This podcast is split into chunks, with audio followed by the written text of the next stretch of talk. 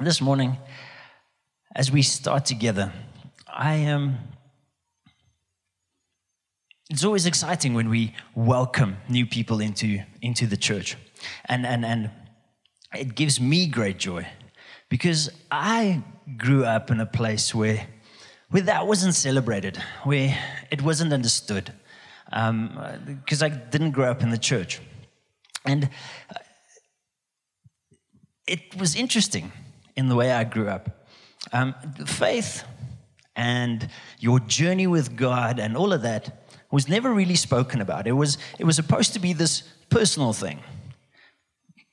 It was supposed to be this private thing that you lived out on your own, and you never told a soul about it, all right? You see, well, maybe other people spoke about it. Maybe you people spoke about it. But my people never spoke about it, okay?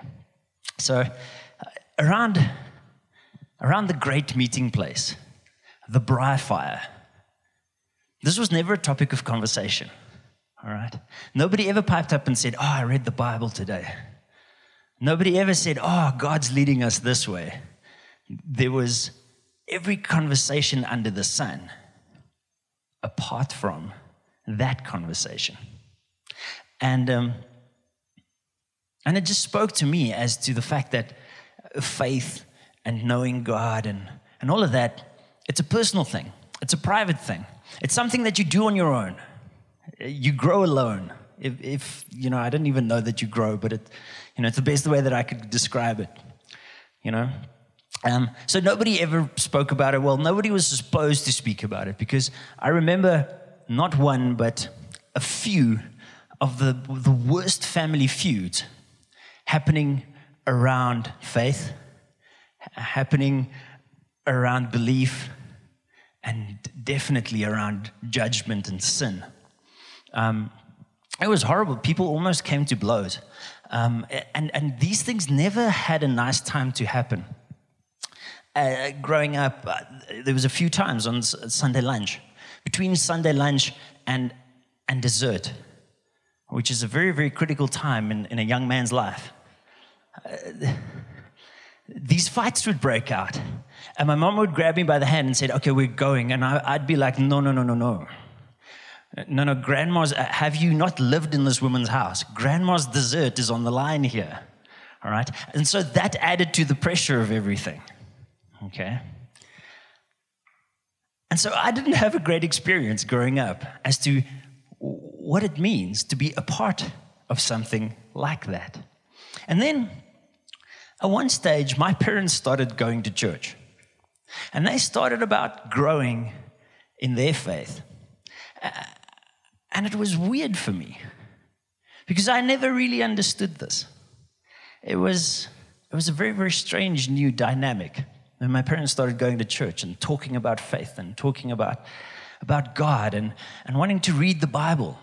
And I didn't really get where I fit into all this because suddenly my parents would gather together with church people on non-church days because Sunday is church day, right? Even if you don't go to church, you know that Sunday is church day, right? But they'd gather on another day and then these people would speak about and share about what happened in church. I'm like, you were in church, now you talk about church again. Wasn't it bad enough the first time? I wasn't in a good place, okay? I'm just letting you into my story, okay? But they'd speak about their journey with God and how they were challenged and how they're falling short and how they're making it. And they'd share their weaknesses. And they'd share how they're growing. And even their successes were a bit strange to me. It didn't fall in my framework of what success was, okay? Now, I'll be very honest with you, it didn't really help that I was a teenager at this stage. And technically, I knew everything. I did realize that about 18, I started losing my memory. It was a terrible time. When I realized that I don't know everything anymore. I wish I could go back there. It might have happened to you guys too. I don't know. I don't know. But so I had this assessment of these church folks, of these Jesus follower folks, that they were weak, that they were strange, and that I didn't really fit in because I didn't want to fit in, let's be honest. So my assessment was extremely flawed because they had strength and they had resilience in their brokenness. And in their sharing their drama, I saw the strength and resilience grow. And so although I would like to think that they were weak and they were dysfunctional, they proved me wrong over and over and over again. All right. They had this amazing confidence in the midst of doubt and in the midst of insecurity because they drew their strength from this togetherness, from this hanging out together and hanging out with God. Now, it didn't make a lot of sense to me because I decided that it shouldn't make a lot of sense to me, but it also warred against my inner critic and it warred against my isolation because I wanted to be the one in the corner who sits in the corner and criticizes everybody, tells them how bad they are, and, you know, maybe if they look bad, I don't, you know, maybe the truth of how bad I am doesn't come to the fore. It's a wonderful place to live. Don't go there, all right? So all of this that I've just explained didn't make a lot of sense to 18, 17, 16-year-old Vanna because I was doing my best to ignore God, to squeeze God out of the picture, and to make these folks look bad, feel bad, think bad. All right. I was trying to ignore not only God, but the very reason I was made. I was trying to ignore the very reason that all of us were made. And that reason is that we were made for relationship. God made us to hang out with us, to spend time with us. We always read this scripture, Genesis 2 and verse 18. We read it at weddings, and it's pretty obvious, and I'll show you why. The Lord God said, "It is not good for man to be alone." And all the guys said, "Amen." Okay, three of them caught it. It's not good for man to be alone. I will make a helper who is just right for him. But the thing there, the word man there was not just speaking about Adam. It was speaking about mankind. And it's not good for us to be alone. You see, being alone was never part of the plan. Being alone was never the point of anything. Because God creates for 6 days. And it is good, and it is good, and it's good, and it's good, and it's good, and it's very good on day 6. And then suddenly this thing that is not good creeps in. And what is that thing that is not good? Is that someone is alone. Is that the pinnacle of creation is alone. It shouldn't be alone. It was made to share life and to share experience and to have relationship. So, why do we isolate ourselves? Why do we run away and try to hide in a corner and point our finger? And I'm making you me. Yeah, I hope you're seeing that. But we do that.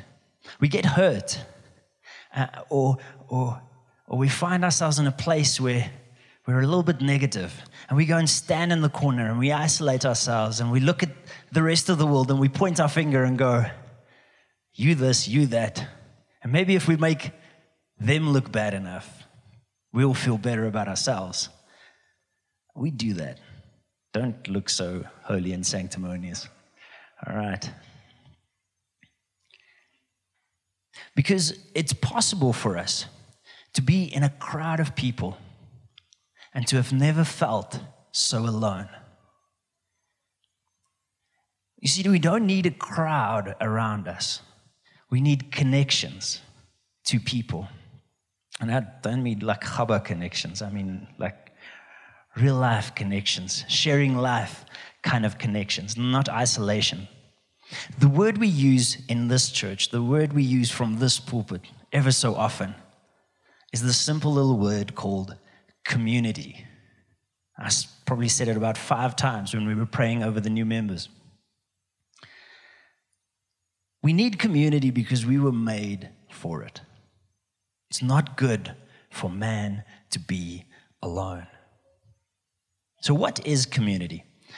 I went and I found a dictionary just to give me the real meaning of it, but I'll give you my meaning of it just in a moment as well. The dictionary says that a community is a collective. It's a people or group who come together, who associate together. They have shared values and they have shared interests. That's a very broad definition, isn't it? Because then, like, golfers in a club is a community. There's other social groups that are communities. But we're a little more specific when it comes to the church. In the church, as Christ followers, community means having meaningful relationships where people share their lives together, where they get to encourage each other, where they love each other, they care for each other, they serve each other. And then they do all those things to others who are not part of the community. Not to coax them into the community, not to run around with sweets trying to catch kids. No. But to love them enough to know that they need community. All right. And they do all of this as they faithfully chase after God. So my people wants to be known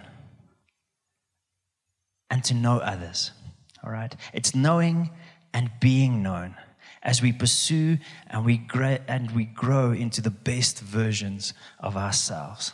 As we pursue God, and we grow into the best versions of ourselves for His glory. That's the point of community. That's why we're here. You see, we read in the New Testament that we need to fight the good fight, that we need to run this race with endurance, this race called life. But all the time, it includes all of us. It includes family. The writer says, let us, not you go, not you over there, run this race with endurance. No. Let us run this race with endurance. Let us fight the good fight of faith. It's never a, I'm going to stay here and you go over there kind of analogy. It always involves being together. Where does this start? Where do we see this first? Well, Acts is kind of the chronicles of the first church. If you go and read the book of Acts in the Bible, it chronicles literally the lives of the first church. And it describes the first church as doing some very, very interesting things. Acts 2 and verse 42 says the following. It says, all the believers devoted themselves to the apostles' teaching and to fellowship and to sharing in meals, including the Lord's Supper, and to prayer. Okay? So they devoted themselves to the apostles' teaching. They devoted themselves to fellowship. They devoted themselves to sharing meals together. And they devoted themselves to prayer. Okay? They learned together.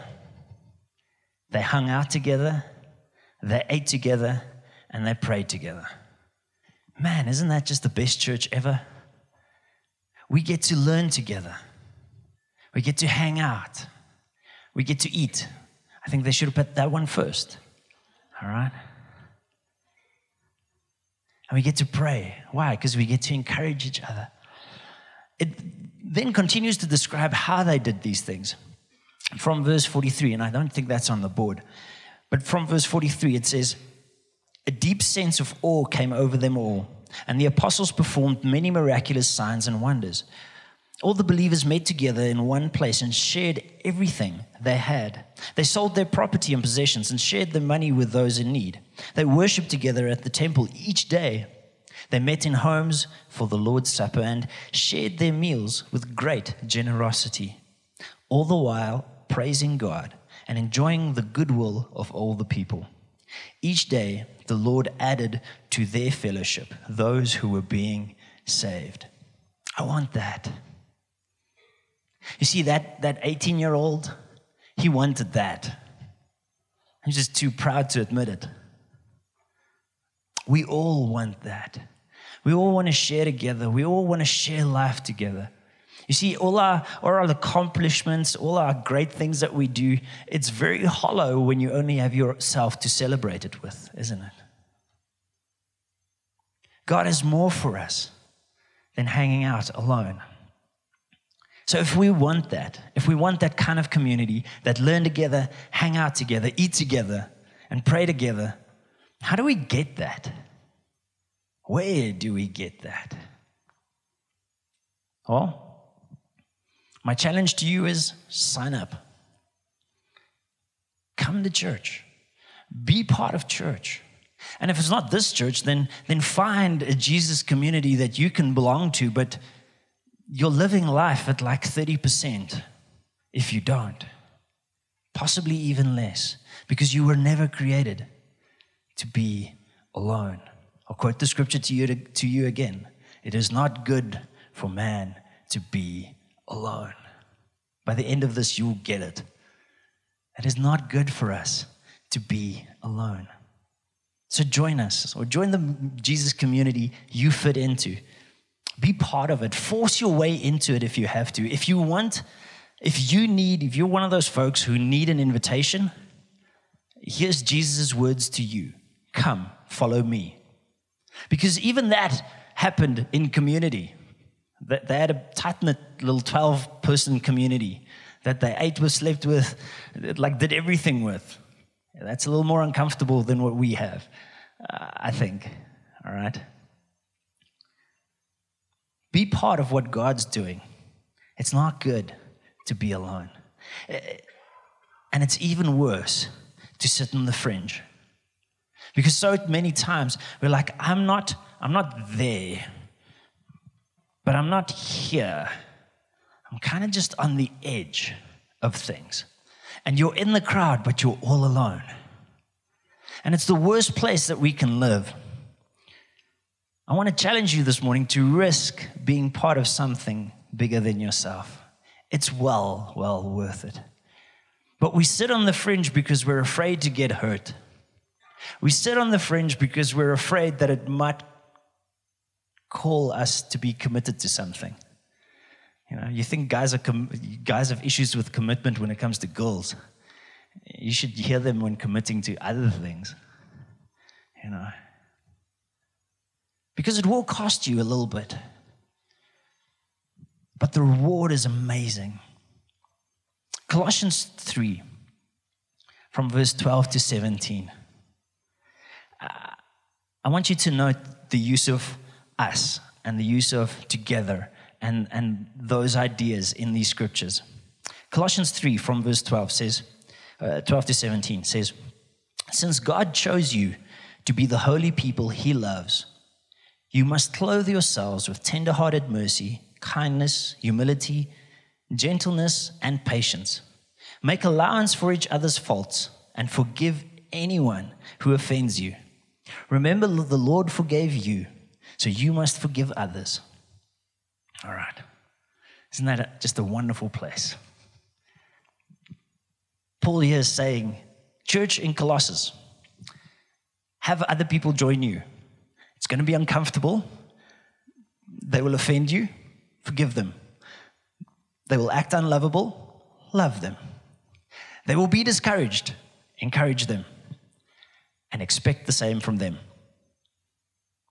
And I can see you sitting here going, but that's exactly why I don't want to join.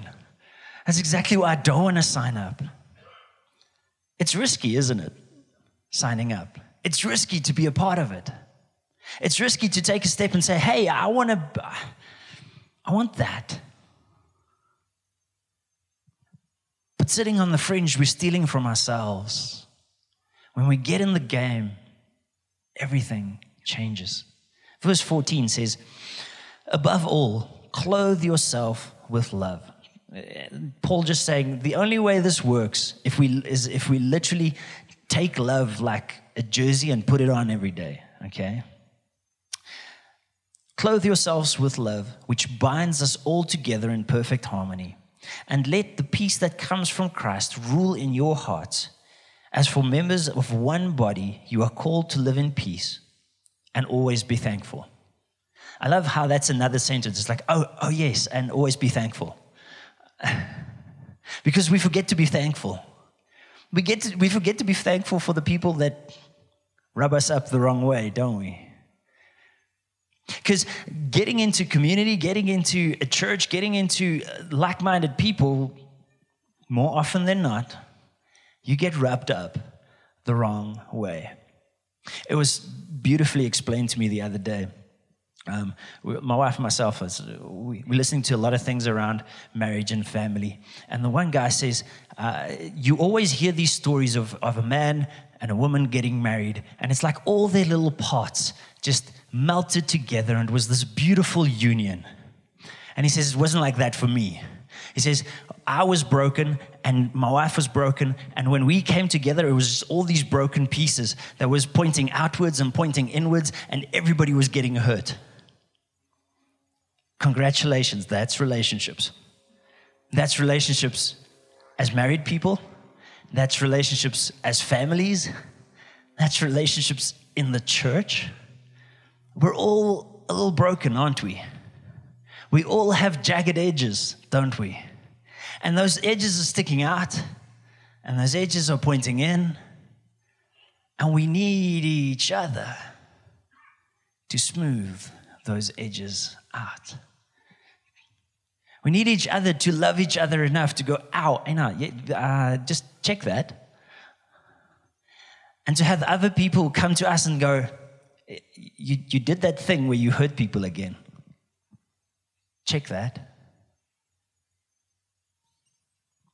It continues from verse 16. It says, let the message about Christ in all its richness fill your lives. Teach and counsel each other with all the wisdom he gives. Sing psalms and hymns and spiritual songs to God with thankful hearts. And whatever you do or say, do it as a representative of the Lord Jesus, giving thanks through him to God the Father. So many times, we want to join in for selfish gain, don't we? We don't really want to join in to show off Jesus. It's like, I'm hurt, you need to love me.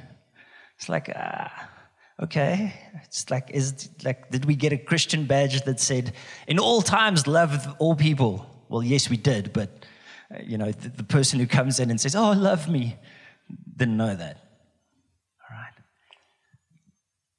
What Paul's saying here is come with the right attitude.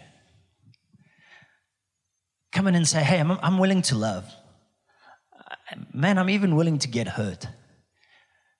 At the cost of growing, at the cost of becoming more and more like Christ.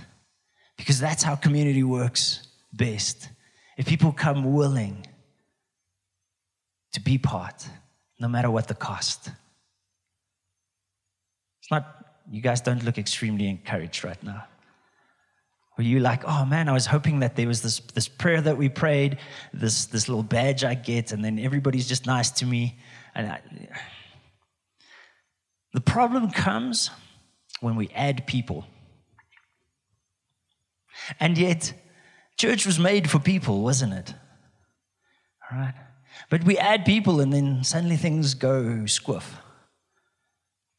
Because I'm part of it. I know you guys are much more perfect than me. So will you just forgive me?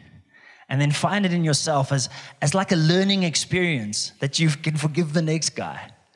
And maybe as a learning experience that you can forgive the next guy when he messes up. But that's church. That's community. That's family. That's husband and wife relationships. That's relationships. It's not good for man to be alone. It's risky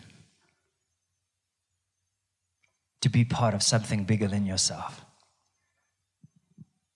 But it's good for you to be part of something bigger than yourself. It is what God has called you to, is to be part of something bigger than yourself.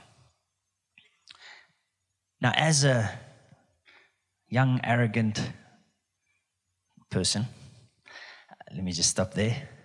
I thought that faith was this personal thing, this individual wrestling with the unknown, until you kind of got a sense of where you're going and where you're pointing at. And I would read the Bible with that lens on, with that filter on. And I'd read about guys like David, who were all alone with the sheep. And I'd go, see, proof that I need to be alone. I'd read something like the account of Samuel, who God comes and he speaks to him alone in the middle of the night. And I'd go, see, proof. Alone is good for me. And I'd read an account like Moses, where God finds Moses alone in the wilderness. And I'd go, oh yeah, proof. Alone is good. The problem is I only read half the story, because God challenged David when he was alone to become a leader of a nation in community. God challenged young Samuel on his own to once again become a leader of a people, of a community. Same with Moses. Yes, he was caught all on his own there in the desert. But the point of the catching was so that he could be a blessing to a community, so that he can change the destiny of this people group. God might find us alone, but I point you back to Genesis. It is not good for man to be alone.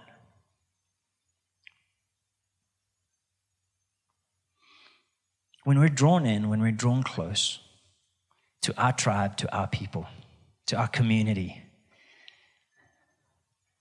God shows us what he's placed inside of us. He shows us the blessings that he's made us for.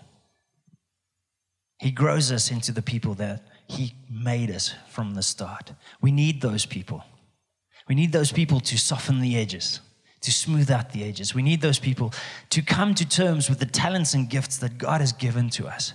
Because the more and more we find our place in our tribe, in our community, in our people, the more and more we live out God's best for ourselves. So the last thing is, how do we community? Because I've been using this as a verb, as a do word, haven't I? How do we community? How do we do community? Because I hope you've realized this morning, community is so much more than a description of a bunch of people. It is something that we actively participate in. It is something that we throw ourselves into. And there's a chance that it might hurt, and there's a chance that you might break your ankle. But I promise you, those are just chances. I can guarantee you that you will be touched, you will be changed, you will grow, and you will become the person that God has created you to be. So how do we do community? How do we community? I want to quote Andy Stanley here. He said this. He said, what if we just one-anothered one another better? Now, without context, this makes no sense.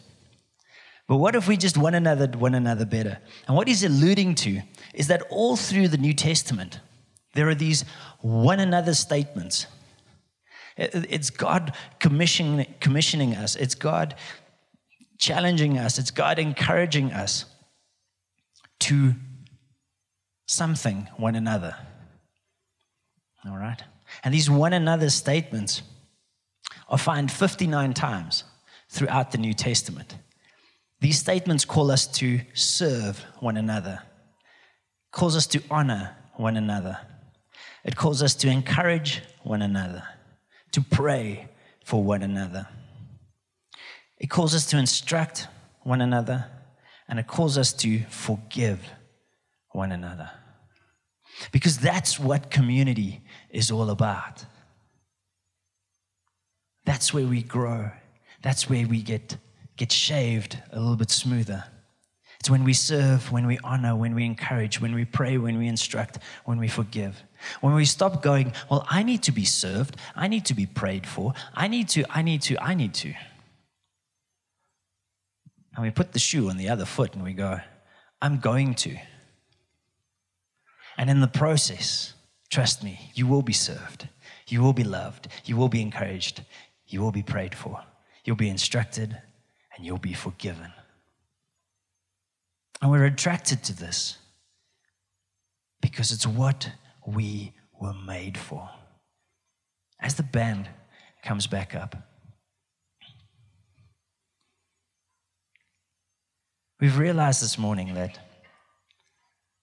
so many times it's easy to sit on the fringe and to criticize everything that's happening in the fight, in real life. But it's not until we get into the fight that we step into who we really need to be, that we become who we created to be. And that's why we long for community. Whether we're saying, and I know this to be true because it was true for me, whether I like to think that, but all alone I'm so much better. People just get in my way. My selfish pursuits never led me anywhere, I'll be honest. In fact, that's not quite accurate. My selfish pursuits continually led me to people. The very people I was trying to get away from. The very people I was trying to run away from was the people that God used in my life to grow me, to teach me, to encourage me, to pray for me. So I want to encourage you this morning. It is not good for you to be alone. Become part of your people. Are you hiding in a crowd? Or are you connected to a community that loves you, challenges you, gives you an opportunity to serve, gives you an opportunity to grow? Because there is belonging, there is healing, and there is breakthrough in the community that God has for you. So I want to leave this with you. Join in. Sign up. Be a part. Take the risk. It is well worth your investment. Because God's best for you is hidden in those people who you are looking inward to and criticizing. Who you're looking inward to and going, but they don't. And God this morning is challenging us. It's your turn to do that. Everything that we criticize is exactly the things that we need to be doing. That's why we're so good at finding those faults, because we see them in ourselves first. It's called the Holy Spirit inside of you, loving you into a place where you go, oh, I need to change. Look at that. He's just much more of a gentleman than what I am.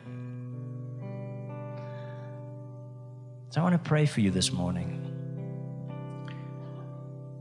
to have the guts to take the plunge, to serve, to honor, to encourage, to pray, to instruct, to forgive, and to become part of what God has for you. We close our eyes. We thank you, Lord, for this morning. We thank you, Lord, for what you've had to share with us this morning, Father God. Lord, I thank you that you created us for community.